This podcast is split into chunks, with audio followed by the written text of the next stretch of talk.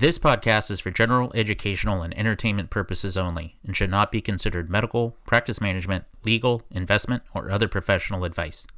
No one should act or refrain from acting based on this podcast without obtaining appropriate professional advice. We want to be able to work with all kinds of entities, not not be branded with a hospital or health system or insurance company. Uh, when you look at even just the statistics of healthcare costs provided by independent groups compared to groups that are more or less captive in one way or another, or at least highly integrated with with hospitals and other systems. Uh, we, we provide the most cost effective care and arguably as at least as good a quality uh, in, in day-to-day GI care. And that's really been the driving force be, behind Insight.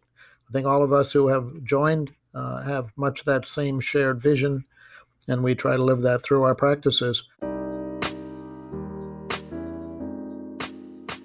Welcome to Gastro Broadcast, presented by Gastrologics. I am your host, Michael Weinstein. Joining me today is Dr. Glenn Littenberg. He's a founding member of the Southern California Gastroenterology Associates Medical Group. And that group is now Insight Digestive Healthcare, the largest GI practice in California with offices from San Francisco to Irvine. Many of our listeners know that Dr. Littenberg is a longtime advisor to the AMA CPT editorial panel and our national societies. Glenn, you are truly a coding guru and the medical editor of the Gastroenterology Coding Alert. I'm excited to catch up with you and what we should be paying attention to with regards to billing and coding. So, thank you for joining me. Michael, thank you for having me on. I uh, appreciate it. So, Glenn, what drew you to gastroenterology and then into private practice? Well, that takes me back quite a ways, like into the mid 70s. Um, I was at County USC Hospital at that time and uh, going through my usual residency rotations, and two things struck me First, I, I, love the variety of the kinds of patients that we t- took care of because it crosses, you know, virtually all age groups.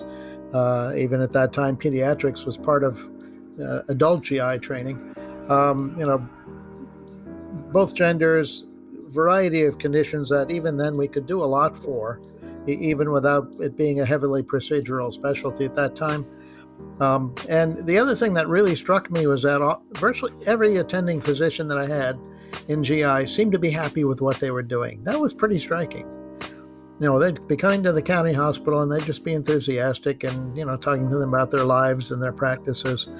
So that got me going and made me change course and went into GI, wound up at UCLA and VA Wadsworth, where, where again, people just seemed to be very happy what they were doing. The, the outside attendings, people there. Um, that gave me enough sampling of both academia as well as research and I decided I'd rather try to find a place in private practice where I could also teach. And that drew me back to Pasadena, where I had been living for a few years anyway. And uh, Huntington Memorial Hospital has a teaching program, medical and surgical residents. So, and it's pretty close to USC, so I could go down there and attend for the fellows. So that, that seemed to meet all my criteria, except that I had to start a practice from scratch. So that did not fit my criteria because I wasn't trained for that. So basically, that's that's how I got there. But I've never never regretted that decision. Well, that sounds. Uh, we've all sort of traveled similar paths. I think I did the same thing. I went into gastroenterology because I liked the gastroenterologists where I went to medical school. They were they were nice people. Um, and then once into private practice, you obviously got involved in uh, state and national GI societies. What what prompted that? It was really mostly the state society initially, California Society of Internal Medicine. Uh, because of my own practical problems trying to run a practice, uh, the the IM societies, the American Society of Internal Medicine, and the state counterpart, uh, were, were very much focused as part of their uh, tasks on trying to make things better for practice and try to offer help in practice management. And I certainly needed help.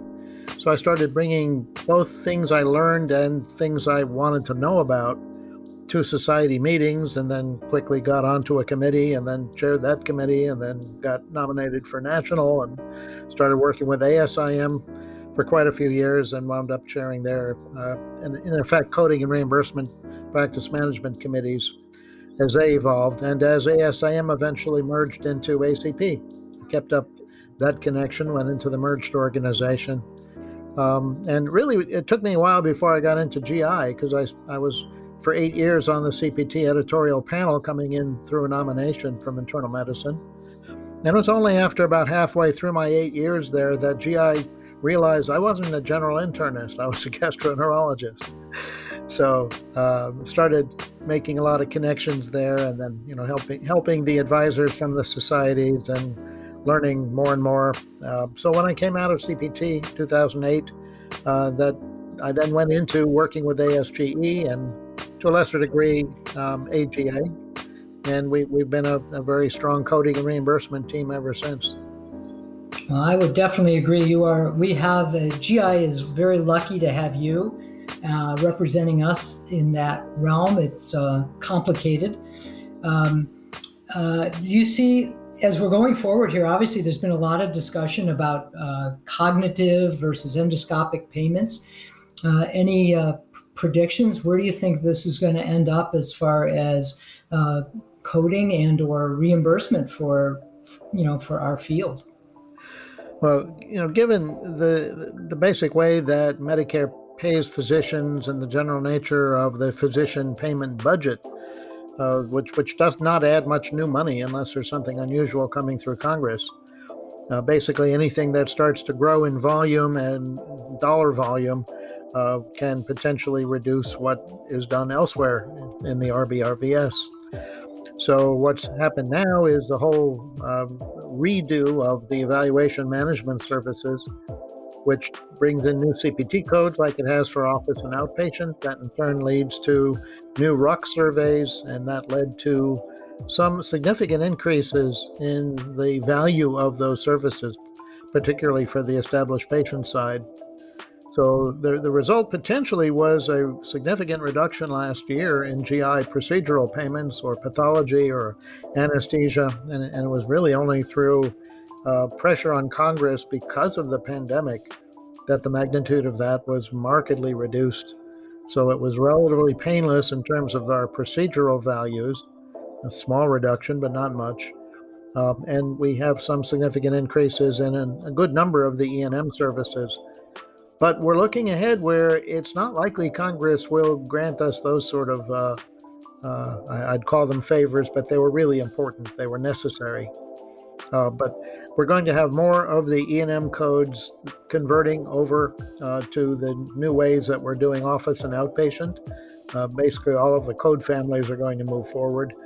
And as they do, again, RUC surveys will take place. And if the result of those RUC surveys shows significant increase in at least some of those service fees, the relative values anyway, and if Medicare agrees with those numbers, uh, that'll again expand the universe of E&M payments and potentially contract the universe of procedural payments and anesthesia and pathology. Uh, it's just the way the Medicare budget goes. So if you, if you look at what's happened over 25 years, we're way behind the rate of inflation in general. You know, what it costs us to run our practices, physician payments have not kept up at all. Uh, but there is always this ongoing potential of shifting from procedural to evaluation management. Mean, we do a lot of evaluation management. That's not all bad, but I, I think it really depends um, what your mix of services are that you do yourself and you know where you do them as far as what's going to happen yeah i, I um I, we have this debate in our group as you know should we be fighting more to maintain our payment for uh, technical services or should we be fighting more to uh, improve our payments for actually using our brains. Uh, and it's very hard to it's it's a zero sum game. So it's hard to make everybody happy. I'm always uh, amazed because i think most of us have been around doing like you said you've been doing procedures for 35 40 years. Um, it's hard to believe that all of those technical procedures are still going to be needed in the future. Um, do, when do you think is the next? How, how long is it going to be before technical component is again devalued? Well, could be as early as next year, depending on what happens with RUC surveys for several of the families of codes, E&M codes that are going through. And uh, it'll, it'll, again be a, a, year later, another group of families will have gone through the process. So I, I think this is going to be a dynamic, changing situation, and you know many of the specialty societies are impacted in the same way. So there's going to be considerable pressure on CMS and on Congress to try to prevent there being any serious, deep, or rapid cuts. But that doesn't mean that some cuts won't occur. I, I think we're going to uh, unless something major changes in the way that dollars are budgeted for physician services, uh, it, it's going to be a problem on the fee for service side. And unfortunately, a lot of the value based medicine side just has not grown in GI. So we don't have a whole lot of other options, whether we're talking bundle payments or talking about chronic care management, where we take a you know a budget for taking care of IBD patients or cirrhosis patients, uh, episodes of care in the hospital, where there's one payment to the to the hospital and its medical staff for caring for conditions. Um, none of these things seem like it's going to drastically change the way gastroenterologists are paid anytime real soon. Yeah, I I, uh, I tend to agree with you. As, as fast as we would like to move to that kind of world, I don't think it's the world is ready for us yet. So you've you've had all these years of experience in payment policy and uh, working with the national societies. Do you, do you think that helped you become a leader for your group? The the two aspects of it that you mentioned really are both important. I mean, my knowledge on the coding, reimbursement, billing, and so forth. I mean, that was certainly uh, a, significant help uh, when I was a, a, little bitty group, when I was solo, and then a small group, and then became part of a large group. Helped to grow that. But a, a major part of, I think, also uh, was my ability to interact with many other medical groups across the country as I as I participated through committees and participated in practice management meetings. You know, the networking we do in those meetings is is often more important and more valuable and more fun than the content. I think you'd agree with that. And, but you know, learning what other people are doing and seeing how they solve problems and seeing what's new and innovative, both what's presented formally at meetings like uh, Gastroenterology Outlook, the Go meeting, or uh, you know, uh, uh GI Roundtable, etc. Um, a lot of it is is the networking. So I, I had gotten involved in leadership positions at my hospital as well as the Internal Medicine Society way back. So it's you know it's natural I think for me to move up in in various positions within the GI Society. So it, it's partly the coding reimbursement knowledge. It, it's partly just doing what I do and interacting and learning from other people, trying to bring back the wisdom of others and share it with my group. Yeah, I think you you've sort of hit on one of the reasons we decided to do the podcast was it was all that other happening at national meetings that we've missed over the last year and a half or so with COVID you know, we can still have committee meetings, but we don't get to interact outside of the committee meetings to find out what's going on in California, what's going on in Washington D.C. or Minnesota, wherever. That that's one of the reasons what I think we've sort of felt that the podcast might have an audience. Um, so you've got this very big group now in California, Insight Digestive. You've brought together 20 uh, some practices in California. What uh, tell me about Insight and your vision for Insight in the future. Where do you think it's going in California? Well, I think the key notion is that we really want to remain as an independent medical group. We, we, we don't really see the hospitals as being the best way to practice medicine in terms of quality, cost effectiveness, be able to uh, you know keep what we value about our patient relationships um, as, as, close to our core as we can. Um, and we want to be able to work with all kinds of entities, not not be branded with a hospital or health system or insurance company. Uh, when you look at e- even just the statistics of healthcare costs provided by independent groups compared to groups that are more or less captive in one way or another, or at least highly integrated with, with hospitals and other systems. Uh, we, we provide the most cost effective care and arguably as at least as good a quality uh, in day to day GI care. And that's really been the driving force be- behind Insight. I think all of us who have joined uh, have much that same shared vision, and we try to live that through our practices. And I hope that'll continue to appeal to enough gastroenterologists who will want to join us and look at us as a good alternative to getting hired as an employee someplace. Um, there, there aren't really much in the way of large GI groups in California. It's an interesting state that way, uh, remaining very, very small numbers in large groups and many, many, many very small practices increasingly being taken up by um, the, hospital side of the system. Yeah, I, I agree. I think all healthcare is local. And I think what the way uh, groups in California have developed is different than, certainly different than Florida, different than the Northeast. Um, do you think that you've been able to maintain good relationships with the California payers, the commercial payers? And if so, if they're good relationships, how did you how have you developed those good relationships? Well, they're they're not what I'd call close relationships. I mean, as, despite our size, I mean, apart from having a little more clout than we used to in contracting, um, only one payer, which is a very small percent of our payer mix, and that's Cigna, has looked to us in terms of any kind of a shared savings program on the quality side, and that's very limited with very little data. Um, and we've been very disappointed that we haven't been able to engage payers in discussions about things like Project Sonar for IBD and you know any, any innovative um, type of uh, uh, patient care delivery option, including the the IPA that we work with, which which uh, provides about 30% of our practice parts of HMO plans. Um, they they should be interested, but they don't seem ready to engage. So the the relationships are really very traditional, and and that's unfortunate. I mean, payers should be working with us cooperatively and innovatively, and there's been remarkably little of that across the United States. Um, we, we, you know, we, we look to uh, um, Horizon Blue Cross Blue Shield in New Jersey as an example of, uh, of a state of a payer that really did develop some very interesting, innovative bundle payment models as an example, but there, there's very little of that going on in the country. So payers still don't realize that we could be potentially their best friends in terms of, again, cost effective quality care. You've mentioned that Insight obviously is uh, building a, uh, a, central hub, a, a, bit of a platform.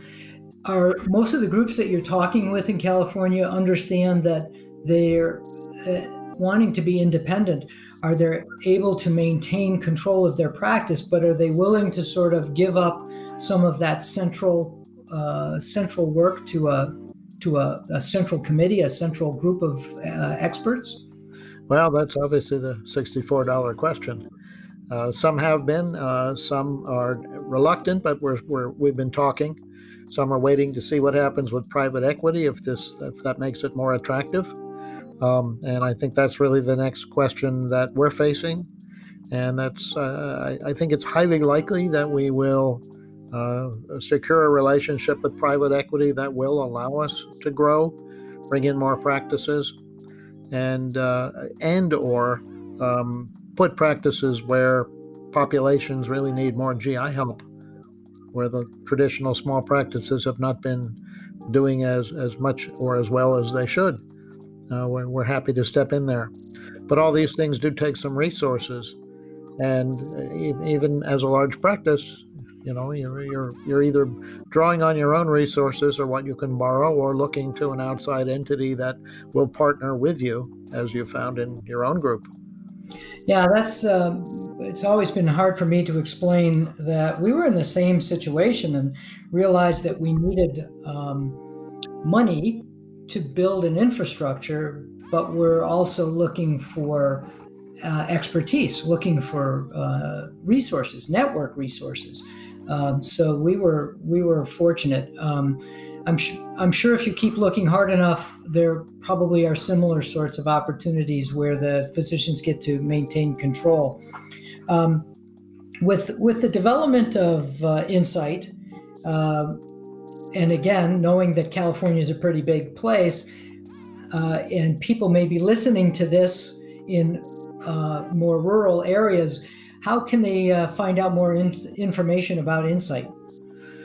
Well, they can certainly uh, just Google insightdigestive.com and uh, get to the website, and there's contact info there. They are certainly free to email me, g.littenberg at insightdigestive.com. Happy to take any inquiries and uh, uh, route them to our CEO and others who can help answer questions.